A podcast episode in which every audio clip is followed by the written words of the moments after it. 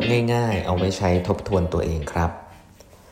สวัสดีครับ ท่านผู้ฟังทุกท่านยินดีต้อนรับเข้าสู่ 8 บรรทัดครึ่งพอดแคสต์สาระดีๆสำหรับคนทำงานที่ไม่ค่อยมีเวลาเช่นคุณนะครับ อยู่กับผม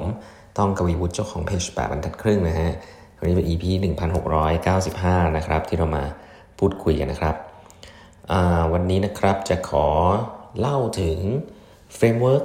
ง่ายๆนะครับในการใช้ในการ reflect ตัวเองนะครับ สามารถเอาไปใช้ในการ run เขาเรียกว่า retrospective session นะครับกับทีมงานได้ด้วยนะครับ ช่วงปลายปีแบบนี้เนี่ยสิ่งที่มีความสำคัญมาก ๆ เลยนะครับ ในการบริหารทีมก็คือการพูดคุยกันนะครับว่าสิ่งที่ทำมาในระหว่างปีระหว่าง quarter ที่ผ่านมาเนี่ยอะไร work อะไรไม่ work อะไรต้องทำเพิ่มทำน้อยอะไรแบบนี้นะครับ เพราะฉะนั้นเนี่ยการ reflection นะครับการ reflection แบบ effective เนี่ยเป็นหน้าที่ของ หัวหน้านะครับในการ run session เหล่านี้นะครับ framework ที่ผมวันนี้อยากจะมาเล่าให้ฟังเนี่ยมีอยู่สองสามอันเนาะแต่ว่าอันอันที่ผมคิดว่าเอาไปใช้แล้วไปเป็น basic ที่สุดนะครับ คือ framework อันแรกคือ I like I wish นะฮะอันนี้ใช้กันบ่อยมากเนาะ basic เลยนะครับ ถ้าแบบง่ายๆก็คือว่า เฮ้ย คุณชอบอะไรที่ผ่านมา อันนี้คือ I like นะครับ อันที่สอง I wish นะครับ I wish เนี่ยส่วนใหญ่จะใช้กันผิดนะว่าแบบมีอะไรที่ไม่ดีบ้างนะครับแต่จริงๆ แล้วในหลักการของการ reflection เนี่ยเราจะไม่ค่อยอยากจะโฟกัสบอกว่าอะไรที่ไม่ดีบ้าง เราอยากจะโฟกัสว่าอะไรที่มันทำได้ดีกว่านี้บ้างนะครับเพราะฉะนั้นอันแรก อะไรที่ทำได้ดีบ้าง อันที่สองอะไรทำให้ดีขึ้นได้อีกบ้างนะครับอันนี้ก็สองคำถามที่จริงๆเบสิกที่สุด เอาไว้ใช้ใช้ reflection ได้กับทุกๆ ทุกๆ คนนะครับทุกๆทุกๆกลุ่มงานนะครับ ผมเองก็ใช้อันนี้บ่อยที่สุดนะครับ แล้วก็ใช้กับ leadership team ใช้กับทีมงาน อันนี้ได้หมดเลยนะครับ อันนี้จะ simple ที่สุด อันนี้ก็อันแรกนะครับ อันที่สองนะครับที่ผมคิดว่ามีคนใช้กันเยอะนะครับอันนี้เนี่ยผมคิดว่าเป็นอันที่ส่วนตัวผมชอบนะครับ ถ้ามีเวลาเนี่ยโดยเฉพาะเรื่องสิ้นปีเนี่ยก็อาจจะใช้อันนี้นะครับ framework นี้ก็คือ 3S นะครับ ก็คือ stop start stay นะครับ stop start stay stop start stay คืออะไรนะครับ ผมเริ่มต้นด้วยอันหลังสุดก่อน stay นะครับ stay ก็คือว่าอะไรที่คุณทำแล้วคุณจะไม่เปลี่ยนนะครับ อะไรที่คุณทำแล้วคุณจะไม่เปลี่ยนก็คือ stay stay แบบเดิมนะครับ สิ่งนี้เนี่ยหลักๆก็คือมันเป็นสิ่งที่คุณทำได้ดีอยู่แล้ว แล้วคุณคิดว่ามันดีนะครับ แล้วคุณไม่อยากจะเปลี่ยน หลายๆครั้งเนี่ยเวลาเรา feedback กันอะเราเรา reflect กันอะเราจะชอบโฟกัสกับสิ่งที่เราอยากจะเปลี่ยนถูกไหมฮะเราอยากจะทำให้ดีขึ้นเลยทำให้แย่ลงหรืออะไรเงี้ยแต่จริง ๆ มันมีสิ่งที่มันเกิดขึ้นแล้วมันดีอยู่แล้ว แล้วก็ไม่ต้องไปเปลี่ยนไม่ต้องไปแตะอะไรมัน ส่วนใหญ่แล้วเนี่ยมันจะเยอะของพวกนี้เราคิดว่ามันเป็นเรื่องปกติ แต่สำหรับการ reflection เนี่ยผมย้ำเลยนะฮะว่าอันนี้เป็นเป็นเทคนิคส่วนตัวเลยแล้วกันเนาะแล้วจริงก็เป็นผมคิดว่าเป็นเรื่องที่คนหลงลืมก็คือว่า เราลืมพูดคุยถึงสิ่งที่มันดีอยู่แล้ว และไม่อยากเปลี่ยนนะครับอย่าลืมพูดถึงสิ่งเหล่านี้ด้วย เพราะฉะนั้นอันแรกก็คือเขาเรียกว่า stay นะครับ stay ตัว s stay นะครับตัวที่2นะฮะทีนี้เราพูดถึงสิ่งที่เราไม่เปลี่ยนแล้วทีนี้ตัวที่2ก็คือ stop นะ stop คือสิ่งที่เราทำไปแล้วเรารู้สึกว่ามันไม่เวิร์กนะครับแล้วเราจะเลิกทำนะเลิกทำเราพูดเลิกทำก่อนเลยนะอะไรที่ทำแล้วไม่ work เราจะเลิกทำนะครับนี่คืออันที่ 2ทำแล้วไม่ work เราจะเลิกทำ สำคัญมากนะฮะอันที่2นะครับเราเริ่มเปลี่ยนโดยการที่เราไม่ทำอะไรสักอย่างแล้วสุดท้ายคืออันที่ 3 คือ start นะครับ start ก็คือเฮ้ยแล้วเราจะเริ่มทำอะไรที่เราไม่เคยทำบ้างนะครับเราจะเริ่มทำอะไรบ้างที่เราไม่เคยทำเราคิดว่าน่าจะดี ส่วนใหญ่แล้วเนี่ยถ้าเราไม่ใช้ framework พวกนี้เนี่ยเวลาเราคุยกันกว้างๆเนี่ยเราจะเป็นเน้นตัวที่ 3 เยอะก็คือเฮ้ยเราทำอะไรเพิ่มดีนะทำอะไรเพิ่มตลอดเลยนะฮะแต่ของเดิมเนี่ยบางทีพอไปไปเพิ่มอันนึง ก็ไปลดอันที่มัน work อยู่แล้ว ไปเปลี่ยนไปเปลี่ยนมาคนก็งงนะเพราะฉะนั้นจริงแล้ว แล้วก็เราก็ไม่ไม่เคยลดเลยว่าเราจะไม่ทำอะไรนะอะไรทำแล้วมันไม่ work ก็ยังทำอยู่นั่นแหละ แล้วก็เพิ่มเพิ่มนะฮะเพราะฉะนั้นจริง ๆ แล้วเนี่ย as a leader เนี่ยคุณควรจะ clear ว่า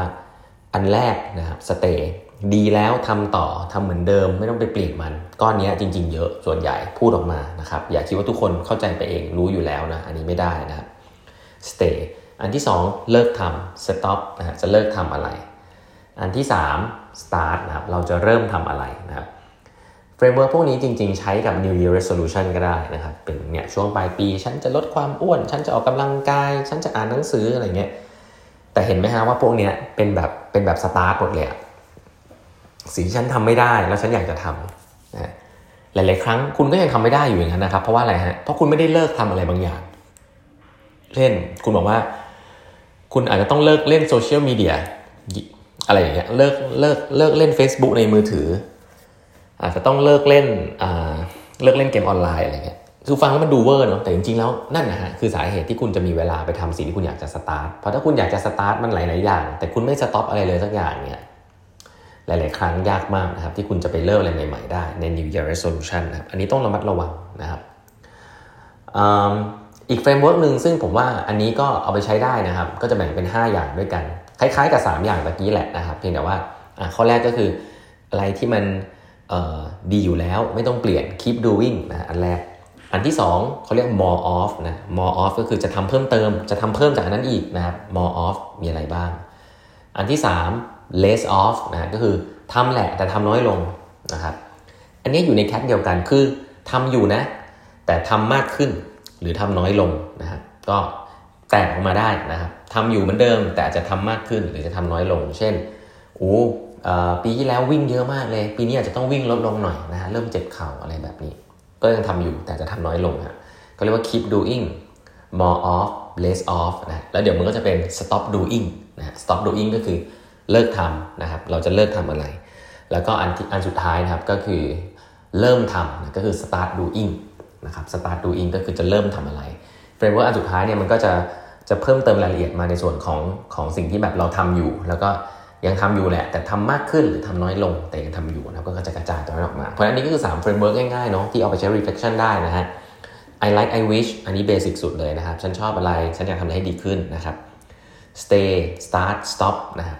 คุณอยากจะทำอะไรต่อทำอะไรแบบดีแบบเดิม ไม่ต้องไปเปลี่ยนมันฮะอยากจะเลิกทำอะไร อยากจะเริ่มทำอะไร